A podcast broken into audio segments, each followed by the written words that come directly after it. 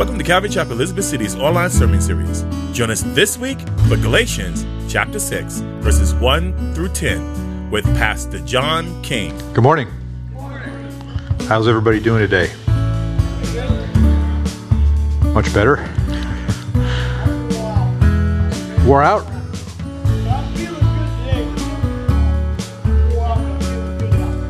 I'm going to try not to wear you out with the Word of God. Well, folks, we're going to we're, we're about to wrap up our study in Galatians. This is going to be our second to last study in Galatians. I hope you've enjoyed it as much as I have. Uh, turn with me, if you will. We're going to be in chapter six today, verses one through ten. Chapter six, verses one through ten. While you're turning there, uh, just a quick recap from last week. We learned about liberty and responsibility in freedom.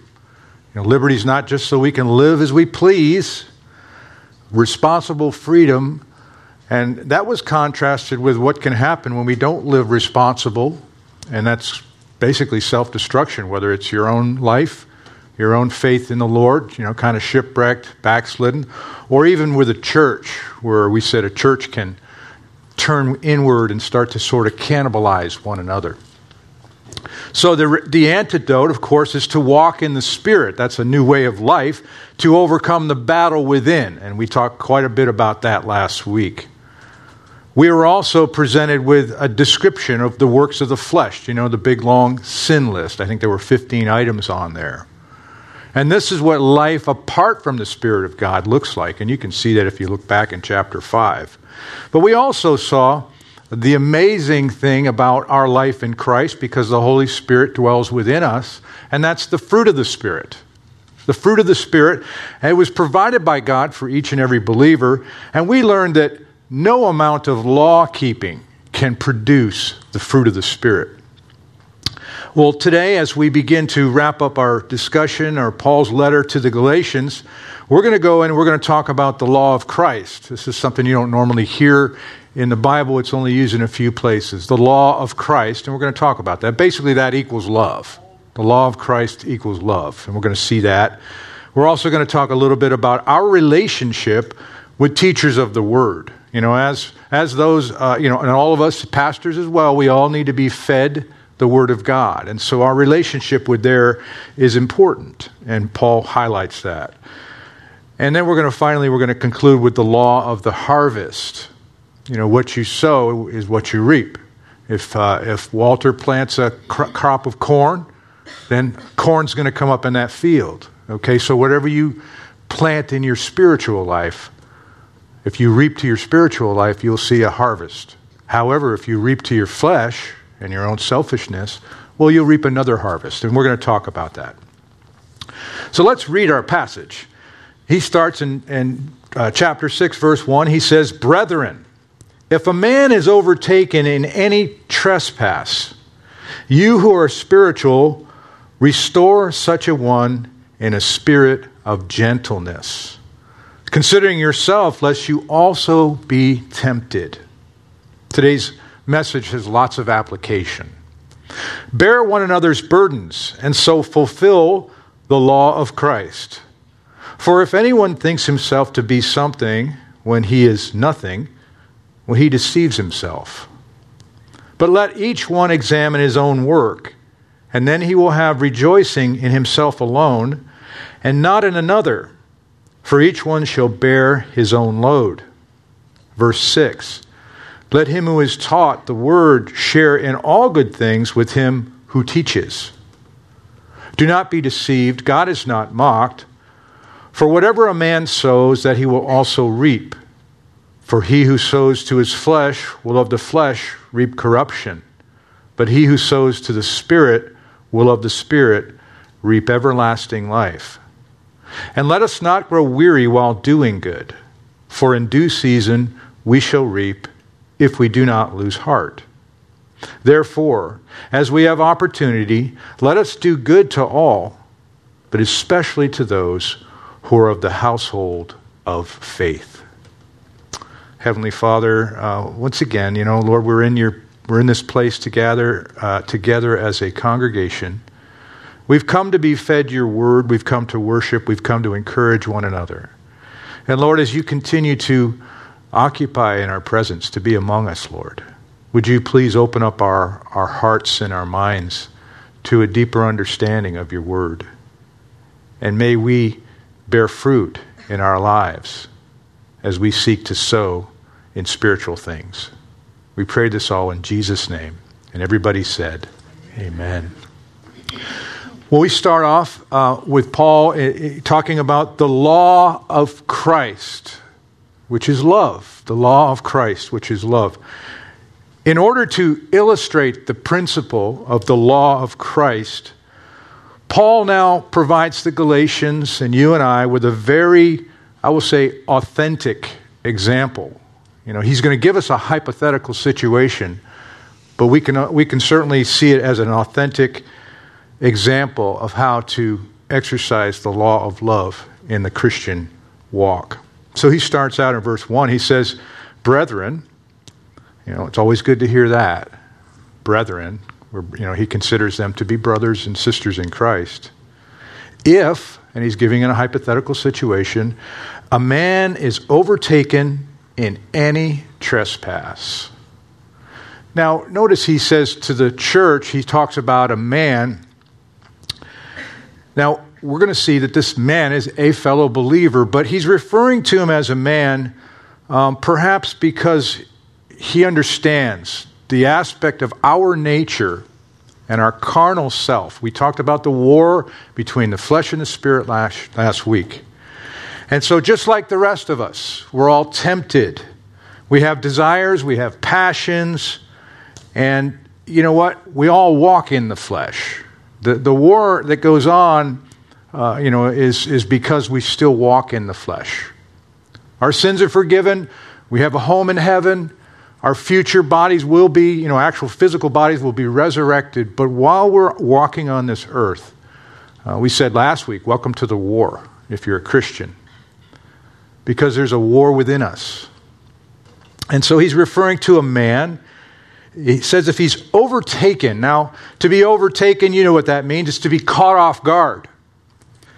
It's in contrast, now we're talking about a person who has fallen into sin, but it contrasts what we talked about last week the premeditated sins, the life of sin that a person can pursue apart from the Spirit.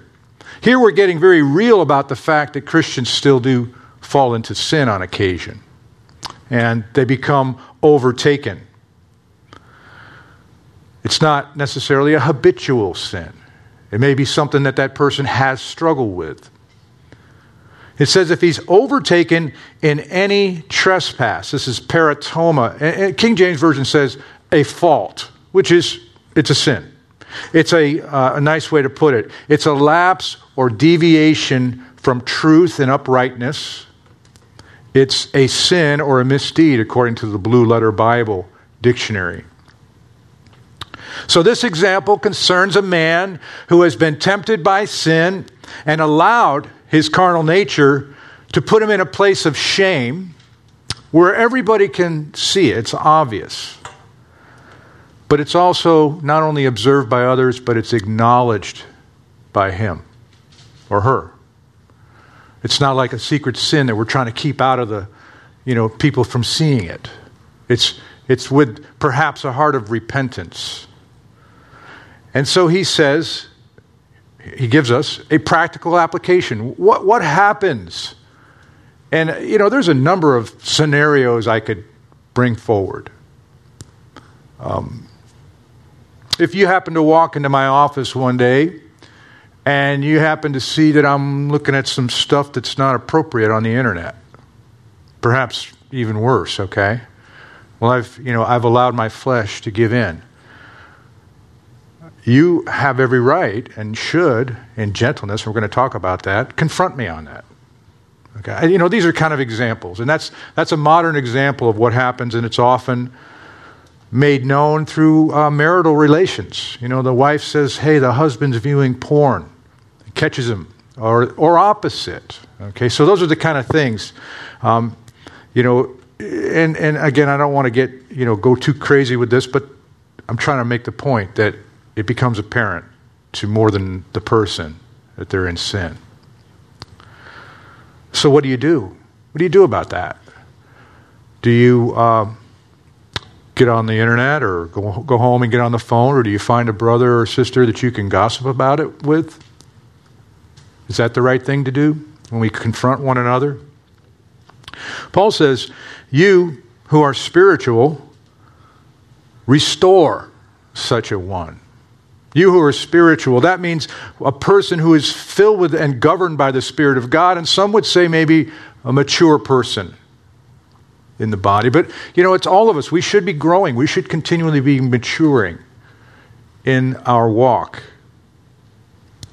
But it says to restore this man who is a fellow believer. Now, we're, we're talking about a fellow believer who is at least willing to be repentant or at least acknowledge the situation. There's a different scenario when somebody says, Nah, I'm good. I'm a Christian. Don't tell me how to live my life. That requires church discipline. That's a different story. We're not talking about that today. So he says to restore. Now, the word restore is to mend. You know, it, it's, it's similar to, um, you know, having a broken limb, a broken arm, or a broken bone. And the tense about restore, meaning uh, it's a continuous present tense, the Greek word. It's suggesting the necessity for, listen to me, patience and perseverance in the process. Just because you and I discover, you know, we start to speak into somebody's life to help restore them, you need to be patient. You don't give up on the person because, you know, they're, they're, they're not instantly changed. And a lot of times, you know, this is way too uncomfortable for most of us to do. You go, you send them to the pastor, or you send them to the assistant pastor, or one of the church officers, whatever. But, folks, uh, if, if we're going to mature in Christ, we're all going to encounter it. And oftentimes, parents, you already know what I'm talking about. You already know what I'm talking about because as parents, you, you see this happen with your children, and you have to restore them with gentleness. This restore, think about it this way when a person slips or trips or falls, the result can be very debilitating, right? You can, have a, you can end up with a, a broken arm or a broken leg or a dislocated shoulder. When a first responder responds to an auto accident or a fall or somebody's hurt themselves, they treat that person with care. They're very gentle with a person, especially if they have a spinal injury before they put them on the board to get them into the, into the ambulance. And that's how we need to be if we encounter this situation. Gentle. Somebody, you know, by their sin, they're sort of dislocated, if you will, from the body of Christ. And so he says, You who are spiritual, restore such a one in a spirit of gentleness. The manner that you use gentleness. We spoke of the fruit of the Spirit last week. That's gentleness, not begrudgingly, not like, okay, let me tell you something. No, we're, lo- we're here to love one another. This is an aspect of the fruit of the Spirit. And at the same time, if you're in this situation, consider yourself, Paul writes. Consider yourself, lest you be tempted also. Now, to consider yourself, that's uh, scopeo, to scope. I love this word because it says to scope out. You know, scoping it out. To look at or to watch yourself. To look at yourself. Why? Because you could also be tempted. Tempted to what?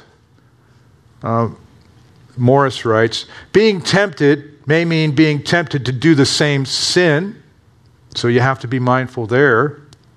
But more probably, being tempted to see oneself as superior, as though you're holier than thou. Holier than thou. That's an old saying. I don't hear it much. It's what the church. That's what I used to refer to Christians as. Whew. Lord help me. 1 Corinthians 10:12 Therefore let him who thinks he stands take heed why lest he fall as well. So, a spirit of gentleness, considering yourself. But again, you have to realize Paul's emphasis here. The restoration is not condemnation, okay? Because restoration is always the goal when you're dealing with members of the body of Christ. It must be, it has to be spirit led. Because some sins are ugly and terrible. And we will, we will concentrate on the evil that it is if we're not being led by the Spirit. Now, I'm not talking about an illegal act, an illegal act that requires that you bring authorities and get them involved. Things uh, that I think you understand. An illegal act is not something we're talking about. We're not going to condone uh, harm or, or uh, abuse of others, of all age groups. So let's be sure about that. Let's be very clear about that. But there is a right way and a wrong way to help a fallen brother or sister. We need to operate in love, not by shaming and condemnation. You, you know the saying, you've heard it with friends like you, who needs enemies? And that should be something that we take to heart here in the body of Christ. In verse 2, we come into now a even deeper understanding of what we're talking about. More practical, if you will. He says to bear one another's burdens. Now, to bear a burden means simply to take up or carry something. And again, in the Greek tense, this is something that's continuous. It's not a one and done thing. Oftentimes, when we carry another's burdens, it could be for a season, who knows how long. If you're willing to walk with somebody through a trial, through a season of restoration, you need to be ready to be, again, like we said, patient. Now, we tend in our society just kind of, we don't, I didn't need, you know, I didn't see that, I didn't hear that, sweep it under the rug. I'm too busy. I'm too busy to get involved in somebody else's life. The risk of me getting involved in somebody else's life not only impinges on my time, but sets me up. It can be risky. But he says, bear one another's burdens, this heaviness or weight or trouble. And in this case, it's the heaviness and the moral faults of another, acknowledged. And he says, and so fulfill to complete the law of Christ. To complete something or to fulfill something is to fill up adequately. So, you know, we're never going to be perfect uh, in our attempts to help another brother or sister. But our goal is to fulfill the law of Christ to see them through a rough time, a rough season, if you will. And this is a result of the fact that you have gained uh, trust with the person, you have a relationship with them, they know that they're safe with you, and they know that you love them. The law of Christ means the moral instruction to love, which was the first fruit of the Holy Spirit that we talked about last the fruit of the Holy Spirit. That came that aspect came first. And it's expressed in our service to others. He warns us in verse 3. He says, For if anyone thinks himself to be something, the high horse mentality, you know, the horse you come strutting in on, especially when somebody's down. Thinks himself, this self opinion, thinks himself to be something, in other words, too good. This is, a, this is an extreme. You know, this is, this is an extreme situation. Too good to serve others. But Paul's, it, obviously, it's not, maybe not so rare. Maybe it's quite common that Paul and the Holy Spirit is reminding us of that. So if anyone thinks himself to be something when he's actually nothing, when he's actually nothing, he's talking about the impossibility before God of thinking that you're above others. You and I, when we think we're above others. It's an improper view of yourself in relation to God and others. And so a lot of it has to do with our attitude. Are we prepared? You know, maybe the Lord won't put you or I in those situations because He knows you're going to blow it because you're so prideful. And He hasn't finished working in that particular area in your life. I don't know.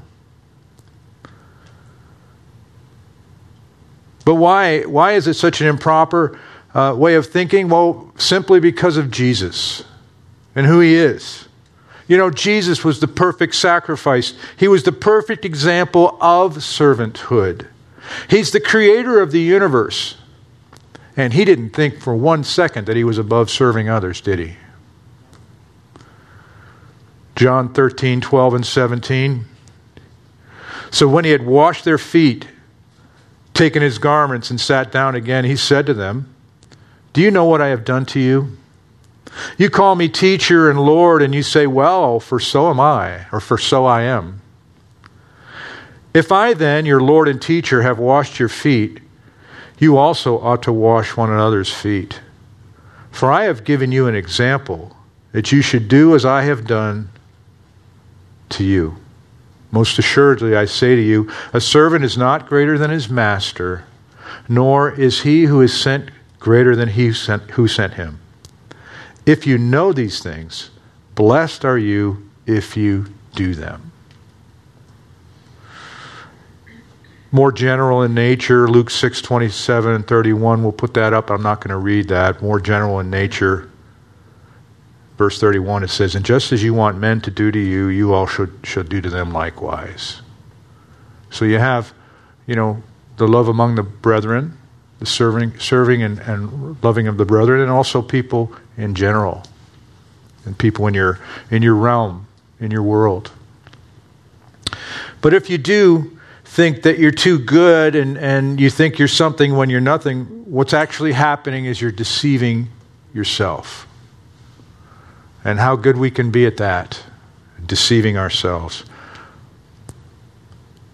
This is reference to that self conceit we've been talking about. But you know what? It's a sin against common sense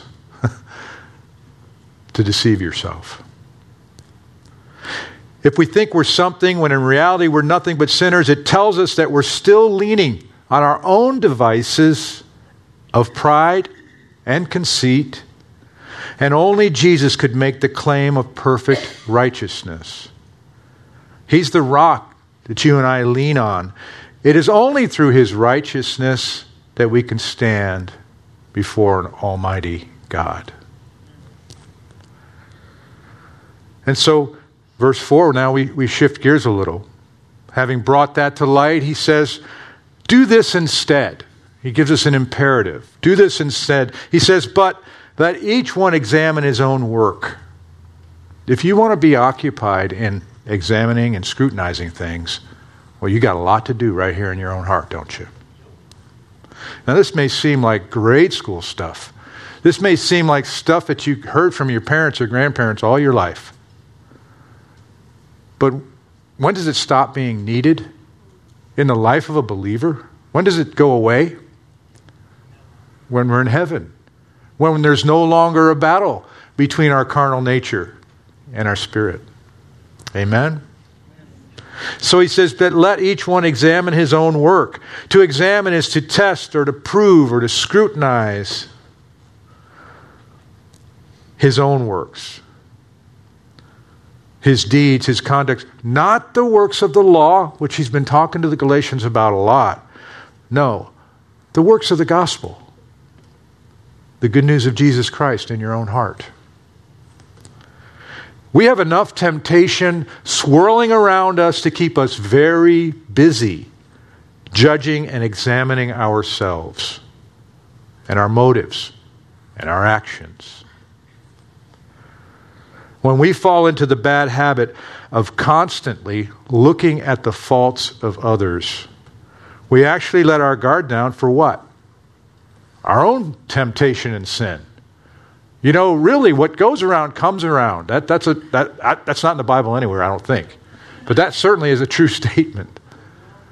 What goes around comes around. You've heard it, you've witnessed it, you've sensed it in your own life. He says, Let each one examine his own work, test and prove and scrutinize yourself, and then he will have rejoicing in himself alone. Interesting. You can actually rejoice in yourself if you sense, and it's confirmed by God, that you are living a life to please Him, but you don't get to talk about it. It's in yourself. Rejoicing is glorying. It's, it's a, the good sense of taking pride in something. Pride is not all totally bad when it's in the good sense in the right context. He says in himself alone, monos, if you were to boast, if you were, be careful with this one, if you were to boast, which you wouldn't, a genuine self examination and applying the changes needed, that result can bring rejoicing in your life. So that if you could boast, if you were to boast, which you're not, you could actually do so for that day, for that hour, for that short period of time in your life.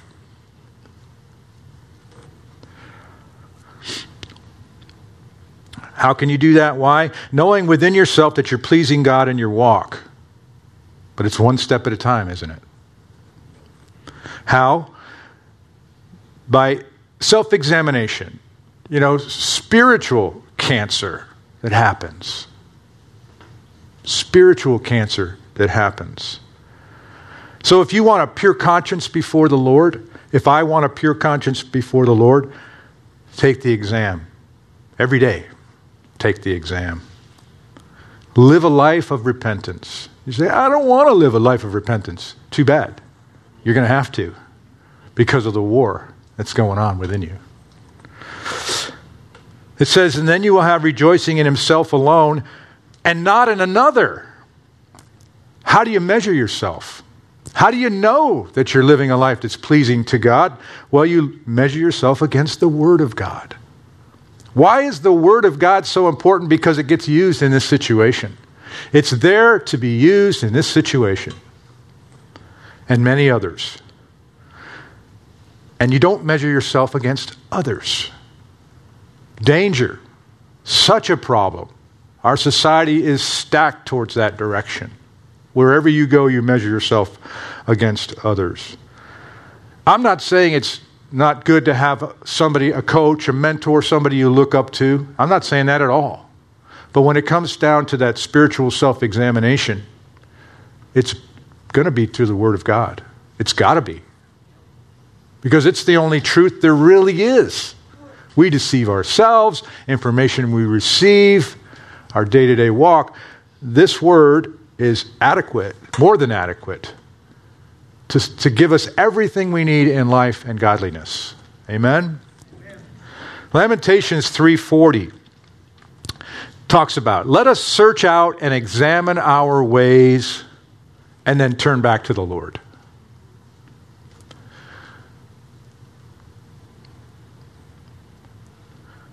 Verse 5 For each one shall bear his own load. Now, I thought you just said we were supposed to bear one another's burdens, Pastor John. What, what's Paul doing here? Well, remember, we always need to know how to walk and chew gum. I keep saying that. I'm sorry if that's getting on your nerves. Yeah, if he says that one more time, I'm going to give him a stick of gum. Or I'm going to put some gum right where he walks in it. For each one shall bear his own load. Each one meaning everyone. It's, it's the, the idea that you will carry your own knapsack, your own haversack if you're from up north. They don't ever say that, by the way. But anyway, backpack. Kids that go to school wear those backpacks. They, they make them so heavy, you know, they have to lighten them. Anyway. The bottom line is this you and I, we all have responsibilities that cannot be pushed off on others. Why? Because we all stand before God by ourselves. You will not look over here and you won't blame over there. When you're standing before Jesus, you know, the Bema seat, the judgment seat of Christ, which is the judgment seat we're all going to sit under, and it's the only one you're going to want to sit under. Because the other judgment seat is the great white throne judgment, and then by then it's too late. Your life is lost for eternity. So we all have responsibilities. 2 Corinthians 5:10 Good reminder, for we must all appear before the judgment seat of Christ, that each one may receive the things done in the body according to what he has done, whether good or bad.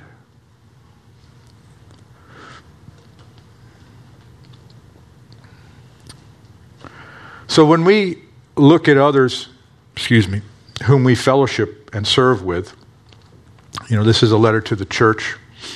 Uh, we spend we spend it every Sunday together. You guys, we're family. I mean, whether we like it or not, right? We must look for ways to serve and even bear one another's burdens.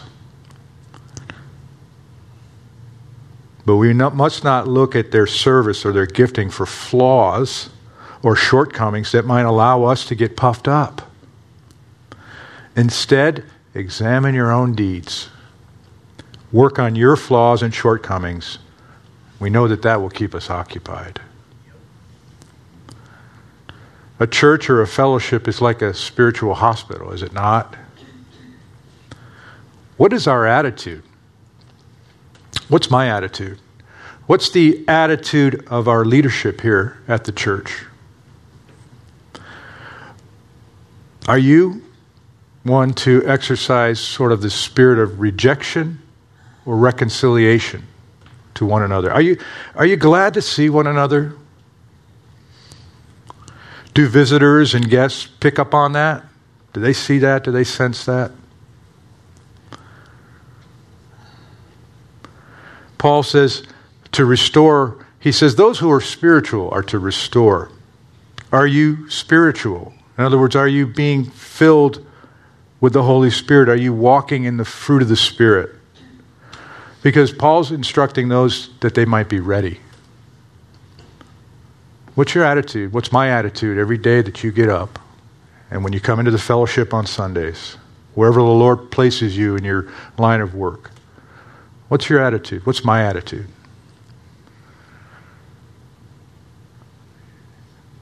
What is the law of Christ? Again, we ask, what is the law of Christ?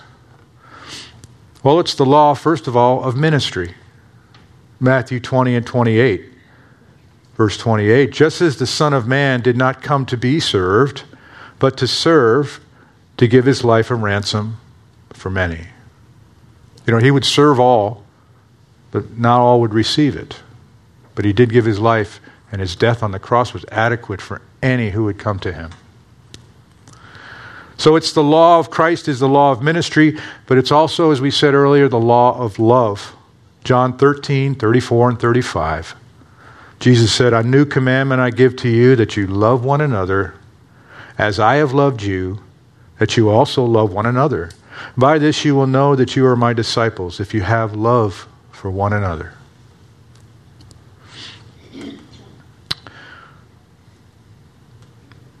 We come to verse 6 a little discussion. Paul's going to make a declaration, if you will, sort of a commandment.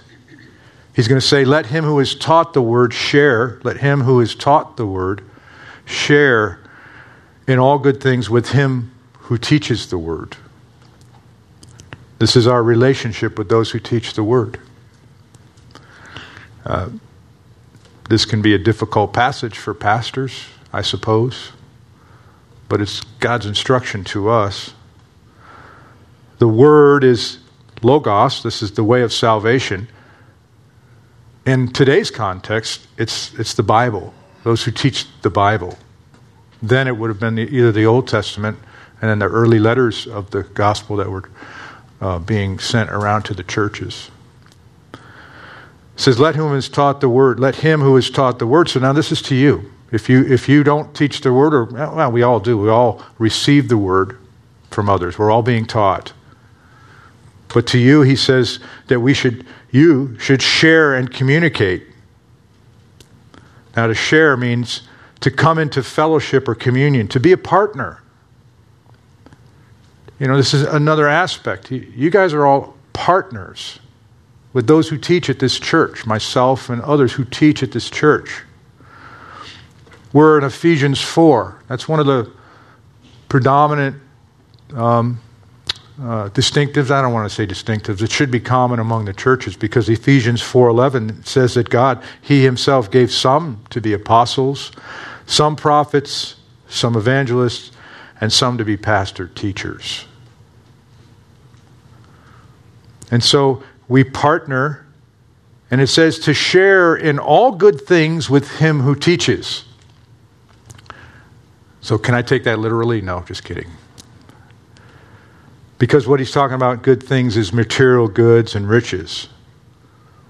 And I will say that you, as a church body, as a local fellowship, you take very good care of me, my family, and you take care of those who serve here.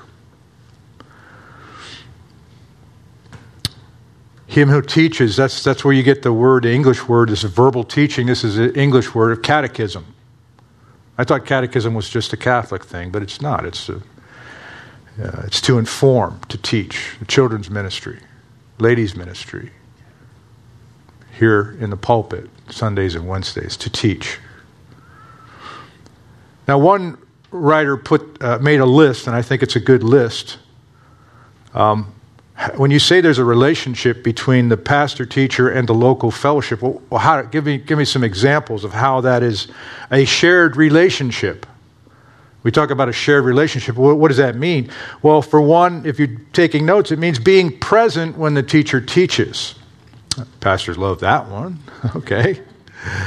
Being attentive and learning what the teacher teaches, and a lot, that, a lot of that's got to do with the teacher's ability to teach. So there's going to be a whole lot of grace there, if you know what I mean. Sharing in discussions of what the teacher teaches. This is how you partner. You share in discussions. You know, we fall in the habit, all of us do, about the world and its cares and the worries and everything that's falling to pieces all around us. But are we sharing in the teaching of what's being taught from the Bible? Passing on what the teacher teaches participating with the teacher in his or her full ministry, supporting the teacher financially. I've already, I've already mentioned that, and we are very thankful. I am very thankful and grateful for the support we receive. Encouraging others to come and learn from the teacher. And that's something that's, that has to be developed and earned.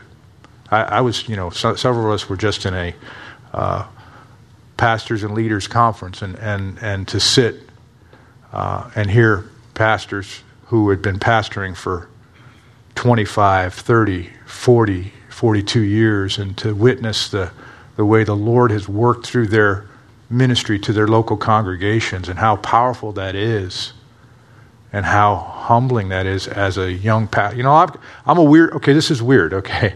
I'm an old guy who's a young pastor. I'm a old older guy. I'll be 65 in, in uh, November. I'm not scared to say that. I've been pastoring full time for four years. Okay, so I am I'm a strange duck. Okay? But to see the work that the Lord has done for those who have been faithful in teaching and how the Lord has blessed not just that man, but the community that they serve in is very humbling and very encouraging. And that's how you know it's from the Lord. Encouragement is a gift of the Spirit. Humble encouragement is when the Spirit's moving in our realm as Christians. And when you see that, it's not about the size of a church. So I'm thankful for you guys because you're partnering, partnering with us. You're partnering with me. Because, you know, as a young pastor, the third pastor of this church, by the way, you guys know that. Uh, a lot of times we're like a, a, new church. We're like a plant. You, will see me up here leading worship, okay? You know, that's not the long term goal. I want people to know that. However, I do enjoy music. I'm a musician as well. But uh, my point is, as a smaller church, we, people wear a lot of hats in a church like this. And when you look at a larger ministry, it's matured and uh, it's been, you know, cultivated for 25, 30, 35 years, you see the fruit of now it's more spread out. And so I don't know what the Lord's going to do with us here. I just know that I am, I am, and again, I don't like to talk a, a lot about me because this message isn't about me, but this relationship we have. And I am committed to continue to have a Calvary Chapel here in Elizabeth City. You know, there's enough other types of churches to go around and spread about, but I believe the Lord desires that there will be a Calvary Chapel here in Elizabeth City. So I am committed to seeing that move forward and the things that we do. And you, obviously, by your attendance, feel the same way. So thank you for partnering. Amen. Amen. The law of the harvest. Now, Paul is going to say, for those who would maybe start to go, well, you know, I'm not into this, what you just said, Pastor John, what Paul wrote, Paul now challenges, and he, said, he gives us a spiritual principle. Paul's going to reinforce the command or precept he has just given with a very important principle. He says in verse 7 Do not be deceived, for God is not mocked. To be deceived, again, is to be led into error. To mock is to, you know, turn your nose up at, to sneer at, to treat with contempt. You see, how you and I view the role of those who teach God's word is key. It's a key thing, it's a key role. Uh, how our, our attitude. Now, if, if we take the position to say, and it's, been, it's being said many times now in our world as church attendance continues to decline, unfortunately, but you know, there's always a chance for revival. In some areas, they're seeing great revivals. If you say, Oh, I don't need to sit under a pastor or a Bible teacher, you know, I, I can read the Bible by myself. Uh, a folk singer named John Prine had a song, you know, try to find Jesus on your own. You guys may have heard that one. Um, and there are people who take that position. They're trying to find Jesus on their own, and they're taking themselves out of a fellowship. They've taken themselves out of the body of Christ. And Paul says, you know what? You're deceiving yourself if you're doing that. Because God's not mocked. You say, I don't need to share or support my local church or missionaries. And if that were your attitude, Paul would say to you, don't be deceived because God is not mocked. Because when we come, become deceived and we mock God, it's to our own demise. And why? Because of what's known as the law of the harvest. The law of the harvest. The proverbial saying, for whatever a man sows, and the choice of seed is yours, whether it's corn or wheat or cotton, whatever it is, you know, we live we have a constant reminder here in our area because of the farming, it's a farming community. Whatever that farmer puts in the ground is who, what he's going to get. So whoever whatever a man sows or plants, that he will also reap. And it's based again on the choice of seed, the choice of the crop, and there's no going back.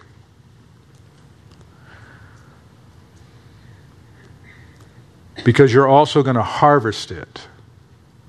Hosea 8 7, talking about sowing and reaping. They sow the wind and reap the whirlwind. The stalk has no bud, it shall never produce meal. If it should produce, aliens would swallow it up. Now, you guys didn't know aliens were in the Bible, right? You didn't know that. Well, now you do. You... Or how about Job 4 8? Even as I have seen, those who plow iniquity and sow trouble reap the same. So, the spiritual principle, the proverbial saying, he repeats it in verse 8. He says, For he who sows to his flesh will of the flesh reap corruption. You know the battle that's going on, the spiritual battle between our carnal nature and the flesh. If you feed the flesh, what do you reap? Corruption. Only carnal concerns now come into mind. The more you pour into your own carnal needs, and I'm not saying you don't eat, you don't clothe, you don't take care of your family, I'm not talking about that. I'm talking about where your treasure lies and what you're going to reap. You're going to reap carnal concerns. In fact, he says you're going to reap corruption, which means eternal death. You know that sin list? It says, For those who practice such things will not enter the kingdom of God. Now he contrasts, but he who, sh- who sows to the Spirit, planting to the Spirit, will of the Spirit reap everlasting life. And so we know that to be true as our salvation, but it also is true in our continuous walk here prior, our sanctification, if you will. Both presently and everlasting. Leon Morris writes this. He says, It signifies, sowing to the Spirit, it signifies concentrating on what will produce the fruit of the Spirit. Starts with love. It means seeing our spiritual life as more important than our secular life.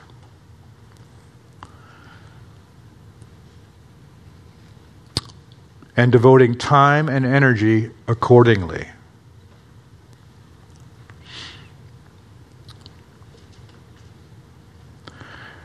Both presently and everlasting. Presently, John 10:10. 10, 10. This is what Jesus would say about our present walk. He says, The thief does not come except to steal and to kill and to destroy. Jesus says, I have come that they may have life and that they may have it more abundantly. He's talking about our walk here in this life, sowing to the Spirit. But again, we have to be careful where we sow, what we, what we pour our energy and our strength into because we can't change the harvest. You know, a lot of times that's money. That's money things and our spending habits. And money sown continuously to the flesh will reap a harvest of corruption. Because that money's gone and never can be reclaimed. The extreme example is, uh, you know, a, a compulsive gambling or, you know, drugs where you're just pouring money into this habit and you can never get it back. And you see the results of that over a course of time. It reaps corruption, a harvest of corruption. And so Paul's saying, putting it in your, he's talking about your spiritual bank account, if you will. You know, that's why partnering with your local church and being supportive of your local church, and not just financially, not just financially, but in participating and sharing in the ministry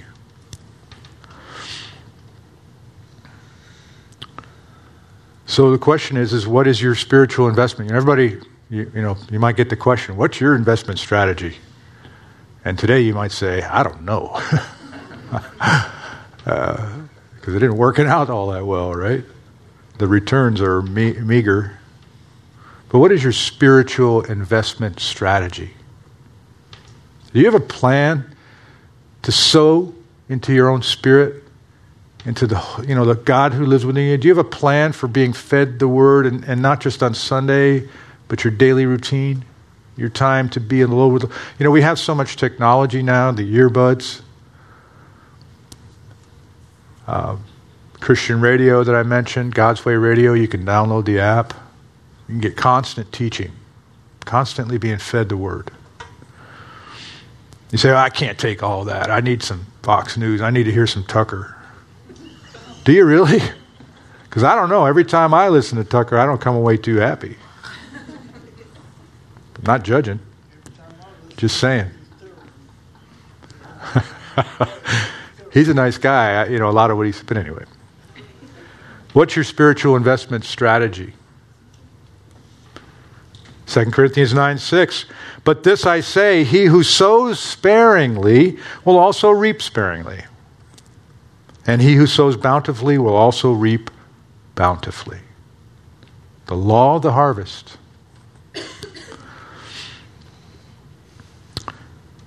Wrapping it up, we see here in verse 9. So now what, what do you do? Well, you, you do good, is what you do. Let's do good. It says, Let us not grow weary while doing good. You know, it's easy for you and I to become discouraged. Why? Because it is there is so much opposition to the message of the cross, the gospel, in this world that it can be very discouraging. And you know what? The good you're trying to do is hard to accomplish because why? That spiritual battle that's going on. So, I, you know, again, let's not grow weary of doing that. Let's not grow tired of doing that the popular saying, you know, he's crushing it, right? You guys have heard that. He's crushing it. They apply it to all things now, but it started out with this guy, Gary Vaynerchuk. These were code words for making lots of money, crushing or killing the opposition, if you will, as a measure of success and wealth. That doesn't fly in the law of Christ, ministry and love. Because the battle belongs to the Lord. The only thing getting crushed, hopefully, is you know our knees. As we're before Him. you know. Don't grow weary. In other words, don't lack courage. The Lord will provide that. Don't lack courage. While doing good, what does good mean? Well, it's, it's beautiful. Well, here's a blue letter, blue letter Bible definition. Good means something beautiful by reason of purity of heart and life and hence praiseworthy. It's also morally good. It's a noble work, something good.